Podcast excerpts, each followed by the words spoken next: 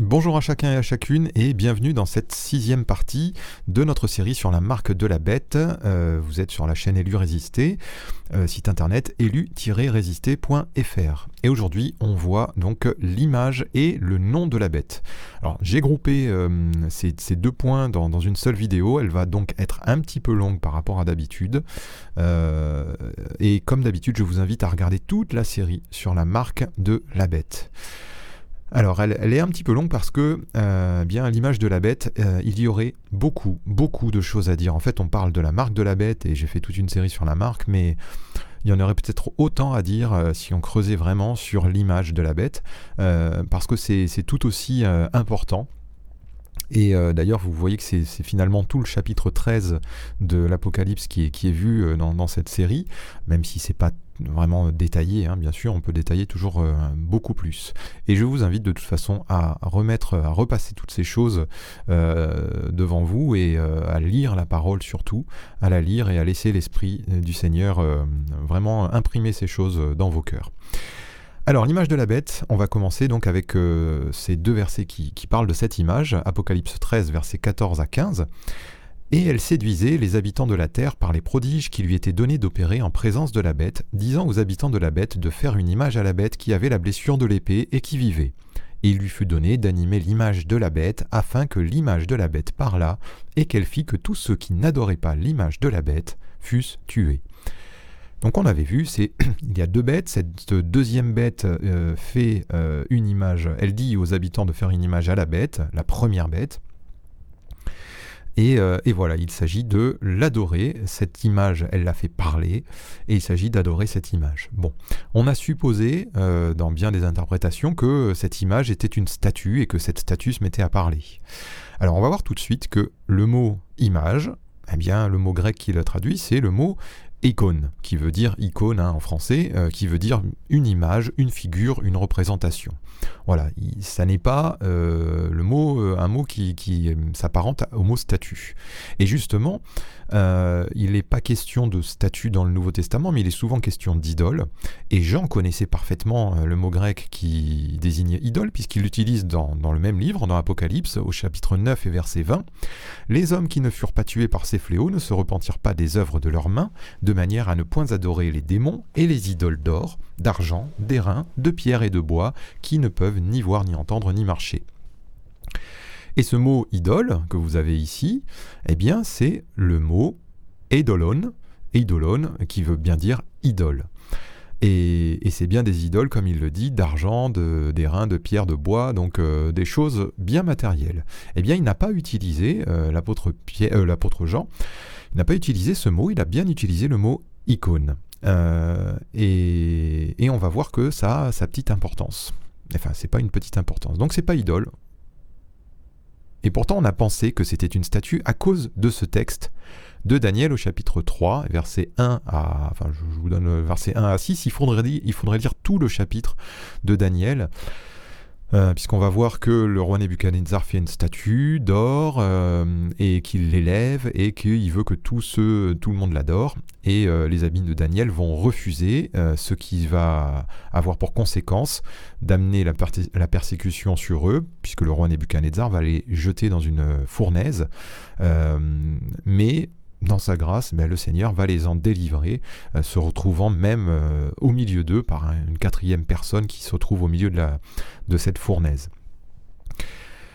Euh, donc voilà, on, lit ce passage. Daniel le roi Nebuchadnezzar fit une statue d'or haute de soixante coudées et large de six coudées. Il l'adressa dans la vallée de Dura, dans la province de Babylone. Le roi Nebuchadnezzar fit convoquer les satrapes, les intendants et les gouverneurs, les grands juges, les trésoriers, les jurisconsultes, les juges et tous les magistrats des provinces, pour qu'ils se rendissent à la dédicace de la statue qu'avait élevée le roi Nebuchadnezzar.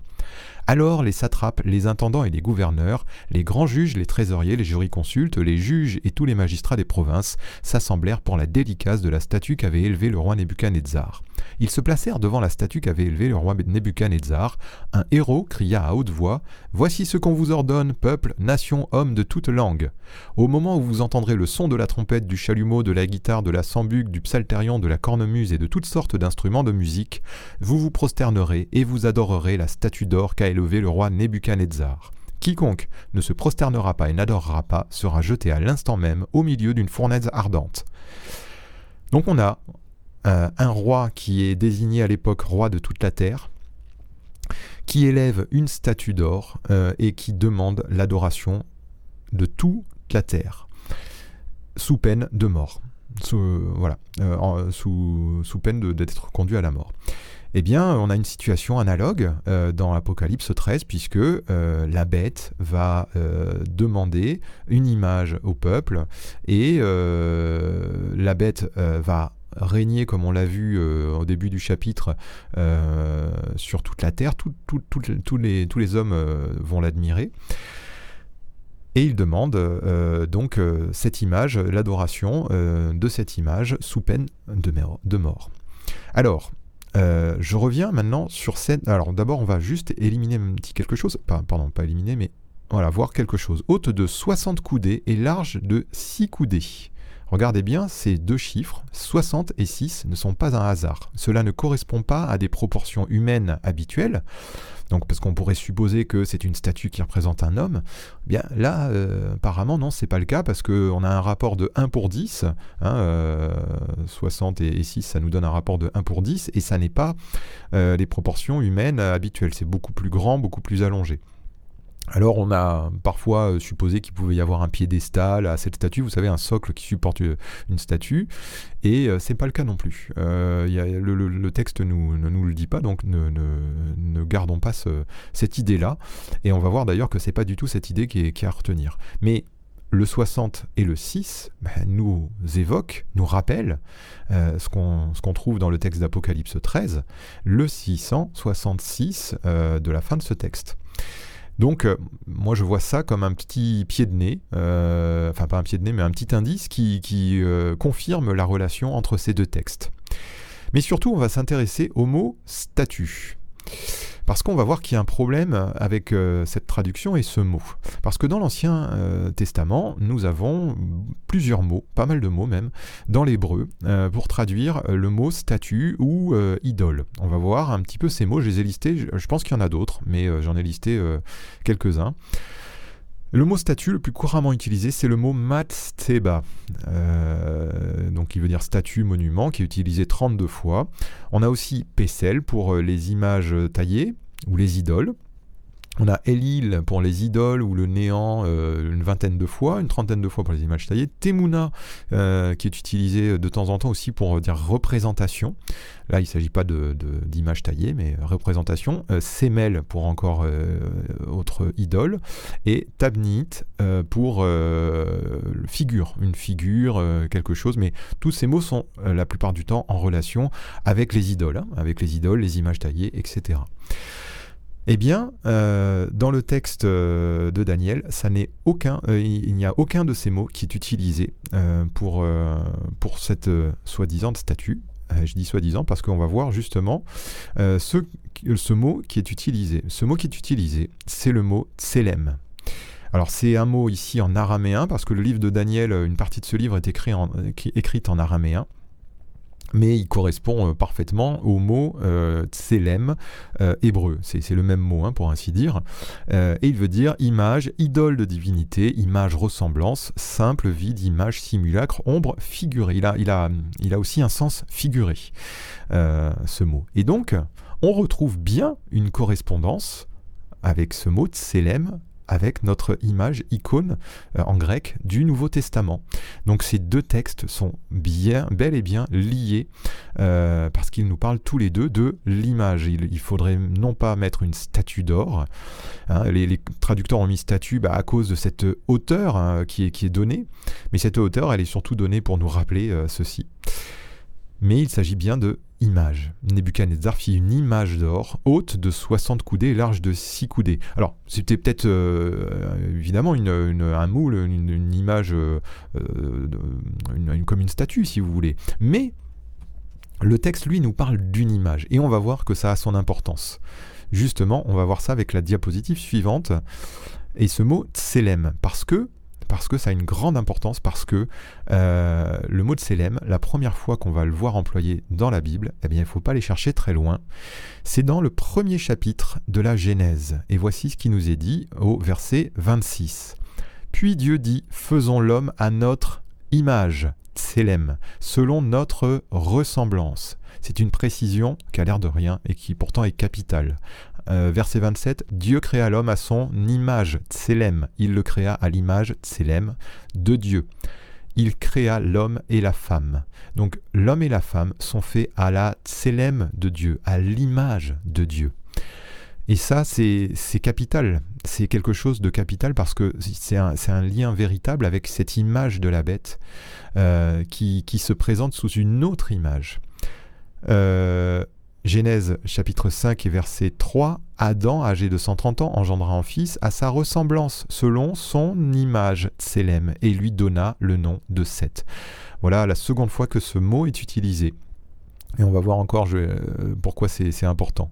Et ensuite, euh, du temps du déluge, après le déluge, Dieu dit à Noé, si quelqu'un verse le sang de l'homme, par l'homme son sang sera versé, car Dieu a fait l'homme à son image. Là encore, une utilisation de ce mot image. Et ensuite, euh, ce mot de Sélem, dans, tout l'Ancien Testament, il sera utilisé principalement euh, pour les idoles, pour les faux dieux, avec, avec des jugements sévères de Dieu par rapport à ces images. Mais, euh, le fait qu'il soit utilisé là, ça a véritablement son importance. Pourquoi? Parce que entre Genèse 1 et Genèse 5, euh, qu'est-ce qu'il s'est passé? Il y a eu la chute. Et Adam, qui était à l'image de Dieu, donc il pouvait être en communion dans Genèse 1, il pouvait être en communion avec Dieu, parce qu'ils étaient semblables, il, était euh, à l'image de Dieu, eh bien, euh, cette communion est rompue. Et en Genèse 5, eh bien, euh, il, c'est une image déformée de, Dieu qu'il transmet à son fils, Seth. Et vous savez, de, Seth va être la, future descendance des, des patriarches, etc. mais il y a eu voilà, la chute entre ces deux chapitres. Et, le problème, bah, c'est que c'est une image déformée euh, de Dieu. Malgré tout, on conserve malgré tout une, image de Dieu, chaque homme à, l'image de Dieu. C'est pourquoi Dieu refuse euh, qu'un homme soit tué par un autre, parce qu'il porte à ce moment-là atteinte à l'image de Dieu dans l'homme. Et ça, c'est très très important à méditer. Je passe un petit peu vite pour pas alourdir la vidéo là-dessus, mais c'est fondamental. Romains 5, 14 va nous dire Cependant, la mort a régné depuis Adam jusqu'à Moïse, même sur ceux qui n'avaient pas péché par une transgression semblable à celle d'Adam, lequel est la figure de celui qui devait venir, c'est-à-dire Christ. Hein. je ne vous ai pas mis tout le contexte, mais euh, c'est Christ. Donc Adam, il est la figure de celui qui devait venir, Christ. Donc je vous ai dit, après sa chute, Adam il porte une image, une tselem, déformée de Dieu. Seulement, Adam, euh, il est, la, figure de celui qui, voulait, qui devait venir. 1 Corinthiens 15, 45 à 47 nous dit C'est pourquoi il est écrit Le premier homme, Adam, devint une âme vivante, le dernier Adam est devenu un esprit vivifiant. Mais ce qui est spirituel n'est pas le premier, c'est ce qui est animal, ce qui est spirituel vient ensuite. Le premier homme est tiré de la terre, le premier homme tiré de la terre est terrestre, le second homme est du ciel. Et là encore, le contexte nous dit bien que c'est Christ. Christ a rétabli la seule et véritable image de Dieu dans son humanité. Lui seul est digne d'adoration. Cette image déformée euh, qu'a portée Adam, de Dieu, parce que Dieu l'avait fait à son image, et puis lui, il s'est séparé.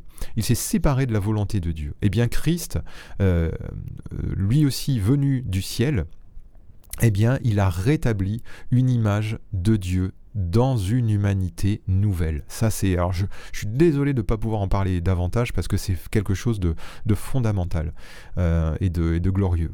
La véritable image de Dieu, elle est en Christ.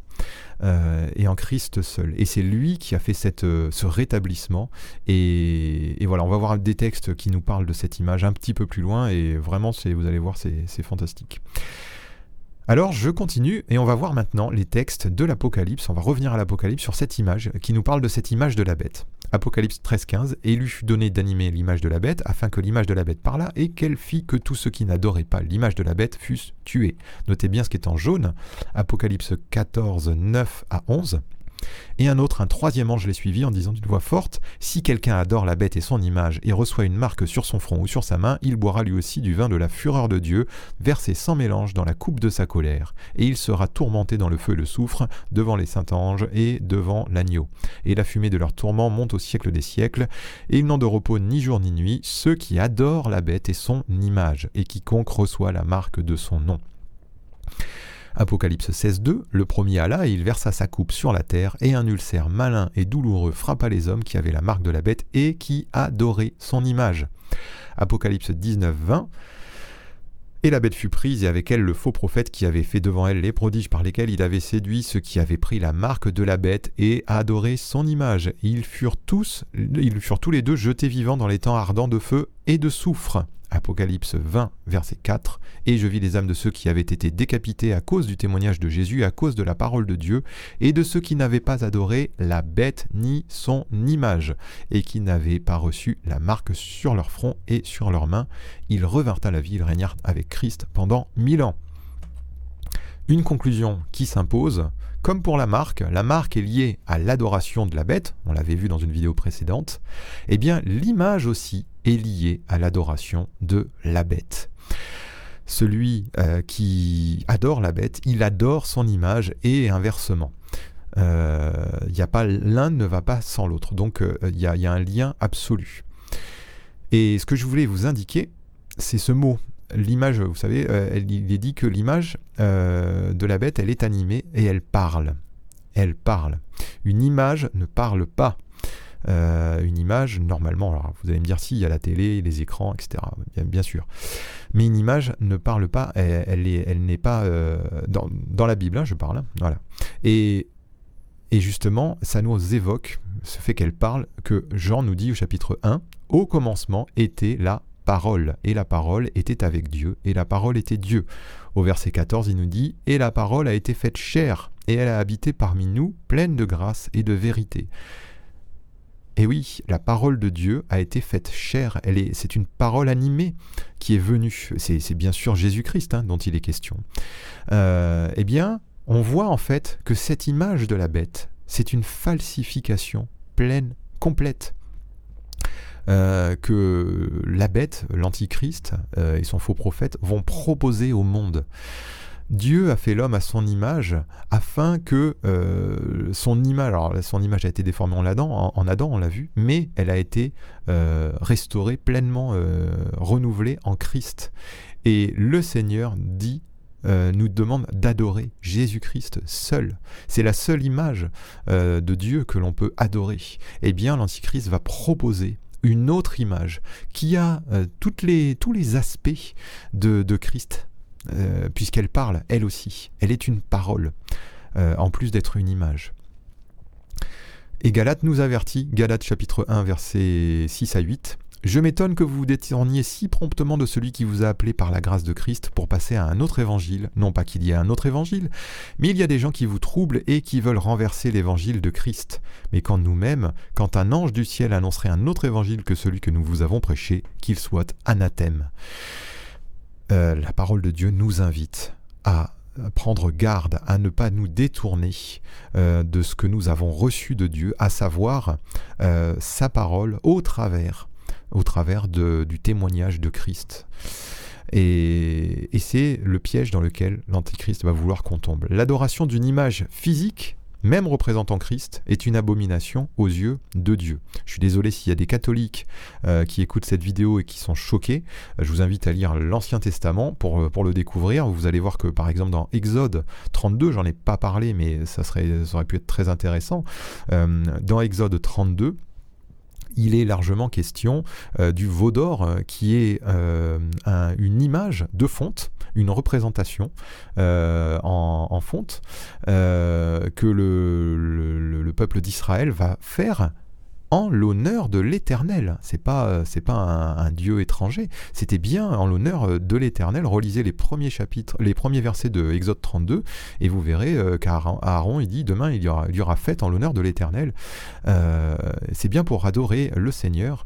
Et, malheureusement, c'est une fausse image de Dieu parce que représenter Dieu par un veau en fonte, eh bien, ne peut pas exprimer l'amour de Dieu, la justice de Dieu, la bonté de Dieu et tous ses attributs. Seul Christ a pu exprimer toutes ces choses en sa personne, et, c'est cela, c'est sur cela que nos cœurs doivent se porter toujours.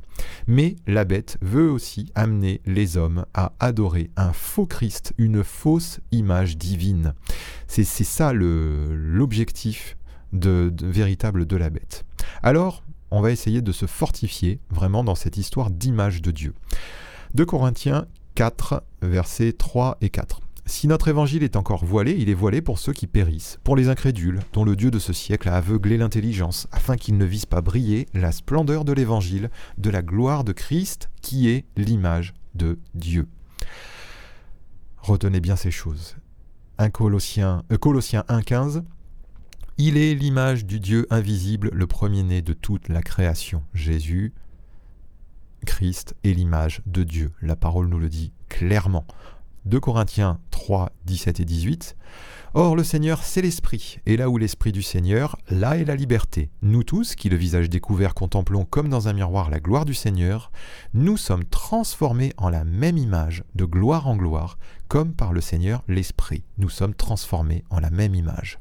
Romains 8, 29 nous dit, Car ceux qu'il a connus d'avance, il les a aussi prédestinés à être semblables à l'image de son fils, afin que son fils fût le premier-né d'entre plusieurs frères. Vous vous rappelez ce qu'on a lu d'Adam?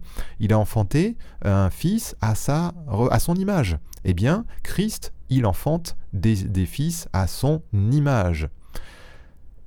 Colossiens 3, 9 et 10.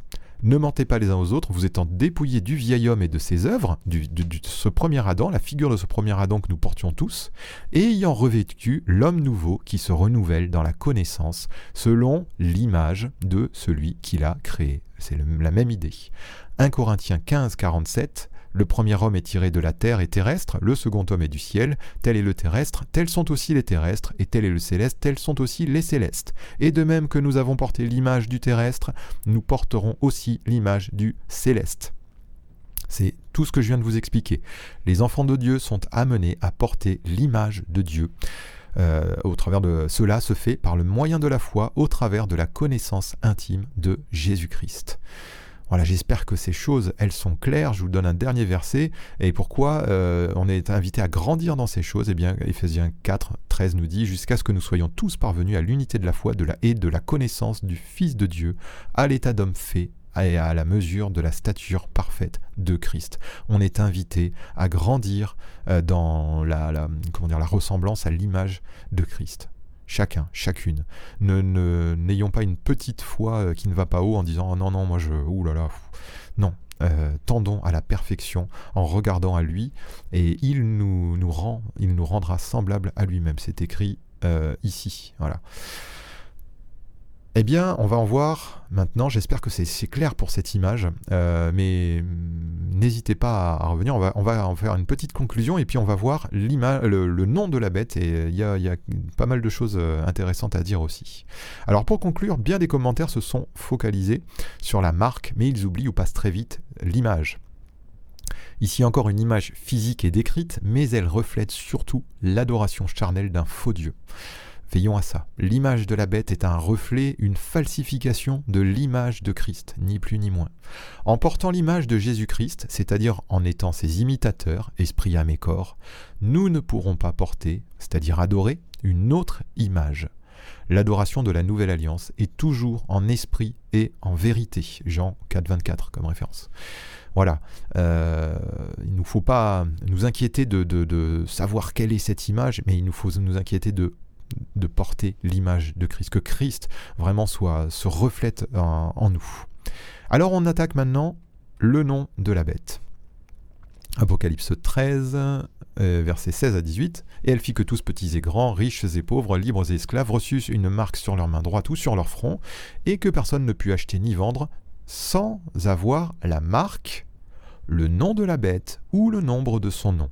C'est ici la sagesse que celui qui a de l'intelligence calcule le nombre de la bête, car c'est un nombre d'hommes et son nombre est 666. Alors le nom de la bête,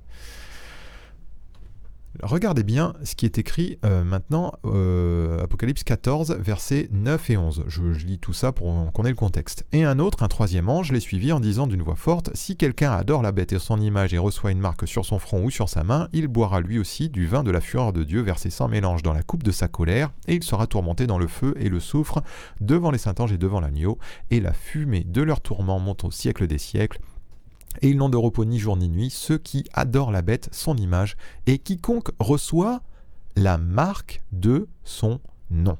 Vous avez bien vu ce que je vous ai mis en jaune. Dans le temps de l'Apocalypse, de, l'Apocalypse 13, de, dans, ce temps-là euh, qui vient, il est possible d'acheter et de vendre sans avoir la marque de la bête. Il suffit d'avoir son nom ou le nombre de son nom. Regardez bien, c'est ce qui est écrit ici. Sans avoir la marque, le nombre de la bête ou le nombre de son nom.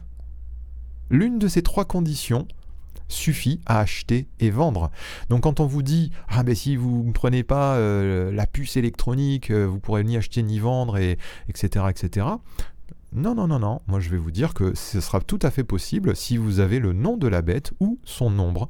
Euh, ça sera tout à fait possible d'acheter ou de vendre. Et ça, euh, malheureusement, euh, je l'ai rarement entendu. Et pourtant, lisez encore, relisez le verset autant qu'il le faudra. Il y a trois conditions, trois possibilités, pardon, pour acheter ou vendre. Ben, c'est soit d'avoir la marque, soit d'avoir le nom, soit d'avoir le nombre. Les trois sont envisageables. Ensuite, ce deuxième verset, il nous dit que la marque, elle est la marque de son nom. Euh, pour euh, ceux qui pensent que euh, la marque est une puce électronique, une puce électronique, elle est implantée sous la peau, elle est parfaitement anonyme. On ne sait même pas à la limite que vous avez cette puce sur vous. Or, la marque, c'est la marque de son nom. Ça veut dire que lorsque l'on voit cette marque, eh bien, on sait que cette personne, elle a le nom de l'antichrist, de la bête, euh, elle a le nom, elle porte son nom. Je vais vous donner un exemple tout de suite et vous allez comprendre. Voilà. Ça, c'est euh, un logo, c'est une marque. Et on, appelle ça une marque. C'est un logo qui représente mais quoi, la société Apple. Euh, et quand vous voyez ce logo, il n'y a pas besoin d'annoncer de, de quoi il s'agit. Vous savez que c'est Apple pouvez prendre n'importe quelle marque, hein, euh, ça, fait la même chose. Eh bien, la marque de l'Antichrist, c'est pareil. Quand on la voit, on sait euh, que la personne qui porte cette marque, eh bien, elle porte le nom de l'Antichrist. On reconnaît euh, qu'elle a le nom de l'Antichrist. je vais vous donner un autre exemple. imaginez, alors euh, je, ne suis pas du tout euh, supporter de foot, mais j'entends euh, vos informations continuellement, les résultats du PSG, etc. Bon, bien imaginez qu'un supporter, il veut prendre un bus de, supporters, d'autres supporters qui vont voir un match du PSG. Eh bien, il, peut avoir, il peut avoir sur lui une carte de, de membre de, supporters du club de, supporters du PSG. Et on va lui dire, bien, monte, monte avec nous dans le bus, puisque tu as cette carte, tu es, un supporter comme nous, euh, monte du, PSG, monte avec nous. Mais imaginons qu'il n'ait pas de carte. Eh bien, il peut très bien avoir un maillot sur lequel le logo du PSG, hein, ou les cuissons, enfin je sais pas trop ce que c'est, mais euh, est représenté. C'est le maillot du PSG. Eh bien, on va encore lui dire, ah mais oui, tu, portes, tu portes les couleurs ou le logo, je sais pas comment on dit, du PSG. Monte avec nous, tu es des nôtres. Mais il peut encore euh, y avoir une autre hypothèse, c'est qu'il peut chanter euh, des chants de supporters du PSG euh, sans avoir ni de, carte de membre, ni de, t-shirt ou de logo du PSG. Il peut chanter les chants des supporters. Et là encore, on va l'identifier comme un adorateur du PSG et on va le prendre dans le bus avec nous parce qu'il est des nôtres. Euh, voilà un petit peu euh, ce que représente euh, la marque, le, nom de la bête, prendre le nom de la bête, ces différents aspects. Eh bien, en fait, c'est à chaque fois les aspects d'une même chose. Là, j'ai pris cet, exemple un peu trivial, mais on identifie, on identifie l'appartenance d'une personne à, un groupe, à une adoration, à un centre d'intérêt, par plusieurs éléments. Euh, ça peut être par une marque, par euh, euh, une attitude, par, par toutes sortes, voilà, encore d'autres choses, par ce qu'il porte, par ce qu'il dit, par ce qu'il fait, par toutes ces choses, hein, on peut identifier l'appartenance de cette personne. Eh bien, c'est le même principe avec le, nom de la bête. Et on va voir que le nom de la bête, c'est un principe biblique nommé, c'est un principe biblique important. Genèse chapitre 1 et verset 5, Dieu appela la lumière jour et il appela les ténèbres nuit. Alors appela, c'est aussi nomma. Genèse 2 et verset 19, l'Éternel forma de la terre tous les animaux des champs et tous les oiseaux du ciel, et il les fit venir vers l'homme pour voir comment il les nommerait, il les appellerait, afin que tout être vivant portât le nom que lui donnerait l'homme. Genèse 3.20, Adam donna à sa femme le nom d'Ève, car elle a été la mère de tous les vivants. Genèse 11.4, il dit encore, alors ça c'est les hommes du temps de Babylone, de la tour de Babel, pardon. Allons, bâtissons une ville et une tour dont le sommet touche au ciel, et faisons-nous un nom, afin que nous ne soyons pas dispersés sur la face de toute la terre. Voilà le péché des hommes de Babel, ils n'ont pas accepté le nom de Dieu, ils ont voulu se faire un nom eux-mêmes. Genèse 17 et verset 5, On ne t'appellera plus Abraham, mais ton nom sera Abraham, car je te rends père d'une multitude de nations. Et Abraham, lui, se laisse renommer par Dieu. Genèse 17, 19, Dieu dit certainement Sarah ta femme t'enfantera un fils et tu l'appelleras du nom d'Isaac. Voilà, tu le nommeras Isaac. Dieu a nommé Isaac, et encore en, en, Genèse 32, 28, il dit encore Ton nom ne sera plus Jacob, mais tu seras appelé Israël, car tu as lutté avec Dieu et avec des hommes, et tu as été vainqueur. Et enfin, euh, donc vous voyez que les trois patriarches ont été nommés par Dieu. Et enfin, Daniel 1 et versets 6 et 7, euh, donc là, c'est euh, quand Israël est emmené en captivité à Babylone. Euh, et, on va voir ce qui se passe. Il y avait parmi eux, d'entre les enfants de Judas, Daniel, Anania, Michaël et Azaria. Le chef des eunuques leur donna des noms à Daniel, celui de Belshazzar, à Anania, celui de Shadrach, à Michaël, celui de Meshach, et à Azaria, celui d'Abednego. Celui qui nomme prend autorité sur celui ou ceux qu'il nomme. Ainsi, Abraham et Jacob acceptent de porter le nom que Dieu leur a donné. Ils se laissent, euh, euh, mettre sous l'autorité de Dieu. Euh, bon, après, multiples rebondissements pour Jacob, mais, voilà, ils reconnaissent l'autorité de Dieu sur eux et choisissent de s'y soumettre de cœur. Et là, on a un début de, nouvelle alliance. Et on va voir que dans l'Apocalypse, il est question de nom aussi. Apocalypse 2.3, euh, parce que tu as gardé de la, que tu as de la persévérance, que tu as souffert à cause de mon nom et que tu ne t'es point lassé. Ça c'est dit à l'église d'Éphèse, Apocalypse 2.13. Je sais où tu demeures, je sais que là est le trône de Satan. Tu retiens mon nom et tu n'as pas renié ma foi, même au jour d'Antipas, mon témoin fidèle, qui a été mis à mort chez vous, là où Satan a sa demeure. Et un peu plus loin, il dit que celui qui a des oreilles entende ce que, dit ce que l'Esprit dit aux églises. À celui qui vaincra, je donnerai la manne cachée et je lui donnerai un caillou blanc. Et sur ce caillou est écrit un nom nouveau que personne ne connaît si ce n'est celui qui le reçoit. C'est dit à l'église de Pergame.